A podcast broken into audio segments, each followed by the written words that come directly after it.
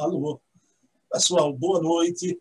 Estamos aqui em mais uma quarta-feira no nosso programa querido, muito querido, Herculano, o metro que melhor mediu Kardec. Com a querida Dona Heloísa Pires, filha do Herculano, e hoje a gente vai tratar da definição magistral do Herculano na obra O Centro Espírita, definição sobre o Centro Espírita. Então, peço licença Dona Heloísa, vamos elevar o pensamento a Deus e agradecer desse momento que estamos aqui em nossa sala virtual e possamos juntos sempre homenagear o querido apóstolo de Kardec e que a espiritualidade amiga, os espíritos da equipe espiritual de Herculano, em sintonia com Dona Heloísa, possam nos brindar com as belezas dos conceitos dessa obra, que é um tesouro, a obra de José Herculano Pires, esse verdadeiro legado, esse verdadeiro tesouro de luz que nos foi ofertado por esse gênio. Então, nessa vibração herculaniana e pedindo permissão a Jesus, iniciamos o nosso bate-papo da noite de hoje. Minha querida Dona Heloísa, tudo bom? Como é que está tudo, aí? Tudo bem. Boa noite, Bruno. Boa noite ao grupo, aqueles que nos assistem. Feliz e sempre com Jesus no coração. Ô, Dona Heloísa, como sempre a gente faz, pessoal, eu faço uma pergunta da atualidade antes da gente ir para o, para o texto. Dona Heloísa, em pandemia, né, a grande maioria das casas espíritas cerraram as portas, mas os centros espíritas continuam abertos agora virtualmente, né? A mensagem continua sendo repassada para os nossos irmãos. Dona Heloísa, vivemos uma época que o Espiritismo ganhou em superfície, né? atingindo muita gente, agora perdeu muito em profundidade. Falsas doutrinas, né? coisas estranhas, e às vezes eu fico me perguntando, eu vou pedir à senhora, dona Heloísa, um exercício né? de, de, de uma hipótese que, que a gente vai colocar aqui na mesa. Né? Então, são tantas coisas, conceitos estranhos, né? Como é que a senhora acha, dona Heloísa, se o Herculano fosse encarnado hoje estivesse entre nós? O que Graças a Deus. acharia desse movimento espírita de hoje? Por favor. É, como você diz, na medida em que ele se dilatou, entrou muita gente que não estuda, que confunde, que traz resíduos do passado. É comum recebermos novenas, é comum de espíritas, espíritas de muitos anos. Solen Acha, o grande judeu, escreveu um livro lindo, Nazareno. Ele analisa o cristianismo e diz: enquanto o cristianismo foi perseguido, os cristãos brilharam na compreensão do Cristo, só chegavam os corajosos.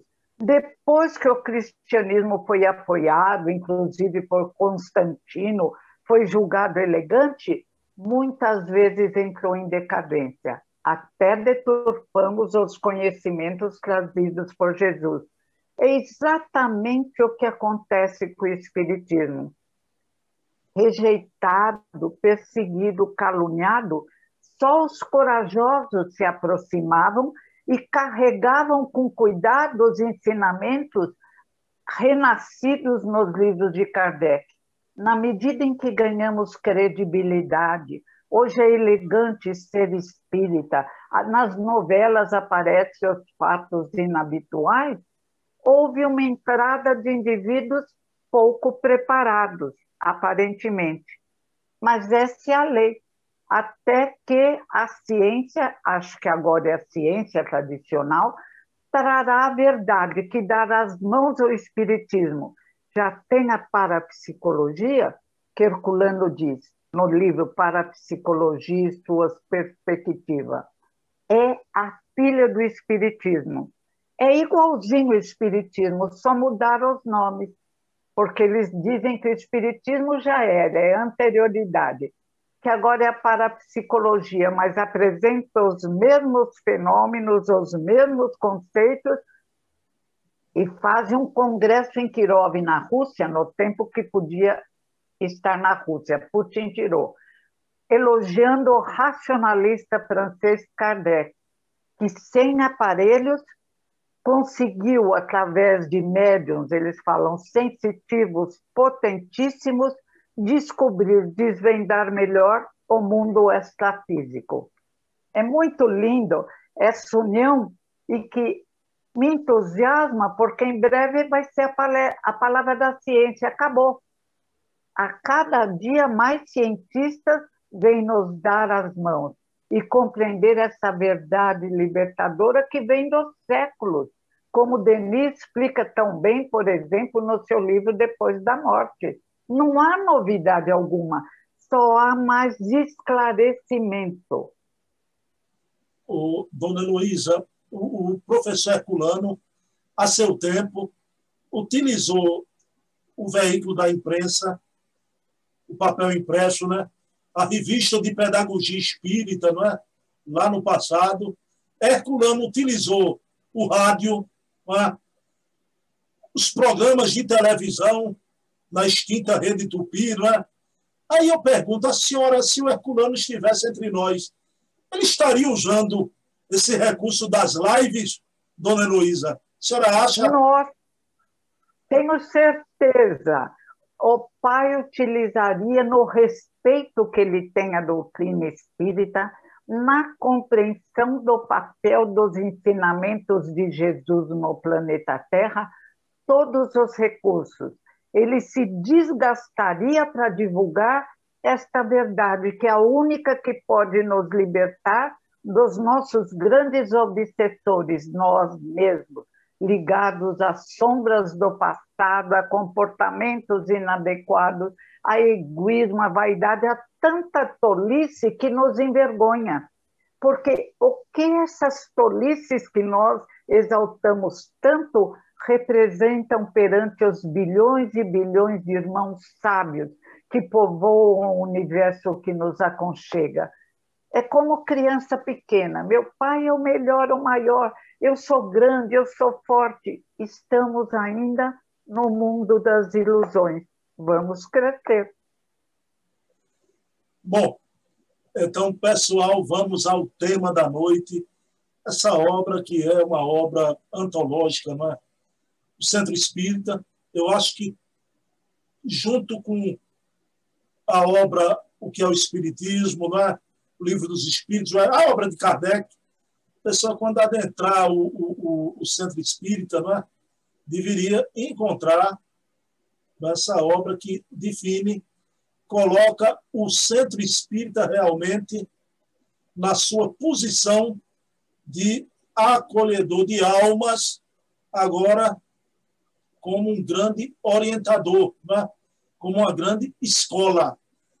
Dona Luísa, aquele parágrafo de Herculano, logo no início, quando ele diz que ah, se os espíritas soubessem o que é o centro espírita, a sua função, a sua significação, o movimento espírita seria hoje o mais importante movimento espiritual e cultural da Terra, não é?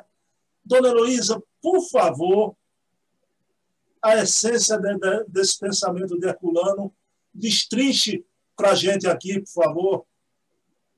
Nosso Espiritismo veio para nos modificar, para nos arrancar do barro da terra, desse desejo de permanecer na festa do mundo, do esquecimento do combinado no mundo espiritual. Quando triste nós nos analisamos, e nos comprometemos a agir de forma correta, a crescer, auxiliar o próximo, divulgar a doutrina através do exemplo, sem ficarmos rodando em torno de nós mesmos, eu sou melhor, eu sou maior, olha como eu falo bem, olha como eu sou bonito. O que, que é isso, gente? A estrela é Jesus, com seus ensinamentos maravilhosos, com a possibilidade de levantar nosso rosto do barro da terra, olhando as luzes do universo e procurando alcançá-las. Esse impulso de transcendência reconhecido por filósofos espiritualistas e materialistas tem que ocorrer. Depende de nós, do nosso esforço. Como? Começando a dilatar a nossa visão. Eu vi um convite de oftalmos para melhorar a visão, a olhar horizonte, o céu, alongar o nervo óptico. Eu falei, meu Deus, Jesus nos convida a alongar a captação espiritual as luzes do universo, as nossas possibilidades extrafísicas. A parapsicologia reconhece a mente é extrafísica. A plasticidade através do cérebro que se transforma materialistas reconhece o pensamento modifica o cérebro, quer dizer, vem de fora para modificar o cérebro. Por que nós espíritas, com tantas lições perfeitas, temos tanta dificuldade em fazer essa abstração maior, em dilatar nossa visão, em alegoricamente sairmos de nós mesmos e mergulharmos nas luzes, permitindo que as luzes nos envolvam, para que nos compreendamos, como dizia o Pai, somos interexistentes. Existe a luz da, da filosofia materialista e espiritualista, o, vive... Desculpe, o vivente e o existente. Viventes são os animais ditos irracionais, apenas vivem. Comem, dormem, se reproduzem e, e morrem e depois voltarão. Mas existente é aquele que deixa um pequeno fósforo de luz, é aquele que de alguma forma ilumina a terra e se ilumina. É aquele que aproveita uma reencarnação. O convite é a sermos existentes. Herculano vai mais longe, ele diz: somos interexistentes. Encarnados, existimos na Terra, mas existimos no mundo espiritual. Dois universos entrelaçados.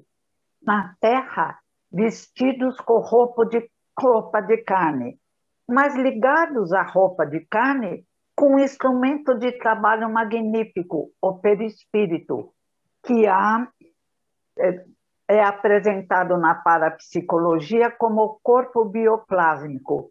Se apresenta como um céu constelado, irradia, permite fenômenos mediúnicos ou inabituais, diz a parapsicologia, a telepatia, comunicação mediúnica.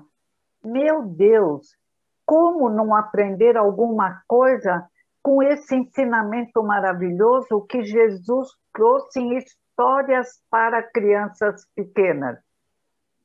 E que Kardec, especialista em dificuldades de aprendizagem, brilha intensamente, ele Amélie Gabriele Boudet, através dos seus livros Livro dos Espíritos, Livros dos Médios, Obras Póstumas, O Céu e o Inferno, Revista Espírita, a Gênese, um mais lindo do que o outro. Simples, porque eles sabiam lidar com dificuldades de aprendizagem que nós possuímos, infelizmente. O, Dona Heloísa, aí mais na frente um pouquinho, professor Herculano ele fala que o centro espírita, dentro dele, porque a senhora falou que, que o, o, o espírito na Terra é um ser interexistente. Né? Essa definição é maravilhosa. Aí o Herculano diz que no centro espírita se forma e se desenvolve a sociedade do futuro. Né? Então, uma casa espírita bem orientada, esse oh. ser interexistente ele vive a vida espiritual por antecipação. Não é isso, dona Luísa? Verdade. Já é outra visão. Por exemplo, Tem que haver a preocupação no espírita de proteger o próximo, de vibrar pelo coletivo. Não se admitiria, no momento atual, um espírita indo a baladas clandestinas, um espírita caminhando sem máscara, não usando álcool gel, porque se não nos preocupamos com nós mesmos, o que é super errado, temos que sentir empatia pelo próximo, pelas crianças, pelos idosos, por todos aqueles que não podem ficarem prejudicados por nossa incompetência emocional. Temos que nos corrigir, porque estamos todos conectados. É como diz Chopra, se uma borboleta em qualquer ponto do planeta Terra bater as asas, todos serão influenciados por esse bater de asas. Uma lágrima em qualquer ponto do planeta impede a nossa felicidade completa. A responsabilidade tem que se desenvolver, porque foi Jesus quem veio à Terra e se sacrificou e vestiu a roupa de carne e sofreu e verteu sangue no episódio da cruz, foi Jesus quem nos ensinou que devemos nos responsabilizar por nossos irmãos, menores iguais às nossas e até os maiores, que podem precisar em certas ocasiões. Dona essa visão de Chopra, é da, da borboleta e bata as asas num ponto do universo, quer dizer, estamos interconectados, né? Aí voltamos para o Herculano, somos interexistentes mesmo, né? A união das duas humanidades, né? A humanidade visível e a humanidade invisível, né? Isso dá, dá que coisa linda. linda né? Por isso não digo, Herculano vive. A gente saber que esta pessoa aqui na Terra que foi uma personalidade brilhante, existe em espírito hoje com seu corpo bioplasmático. Isso não tem preço, não é, dona Heloísa? Não, é? não, não. Por isso, sempre que eu falo no pai, nós, aliás, nós quatro, os quatro filhos, ficamos felizes. No enterro do meu pai, o meu irmão sorria tanto que a minha tia falou: Gi, você está exagerando. Parece que você está numa festa e era uma festa no mundo espiritual, e era uma festa no mundo material. A vitória de um espírito completista, na minha opinião, e na dos meus irmãos. Ô, dona Heloísa, meu Deus, temos que ir embora, dona Heloísa, não é? Que coisa, né? Aqui na... Mas aproveitamos tanto. Herculano merece todas as homenagens pela humildade pelo trabalho, pela honestidade, idealismo e coragem.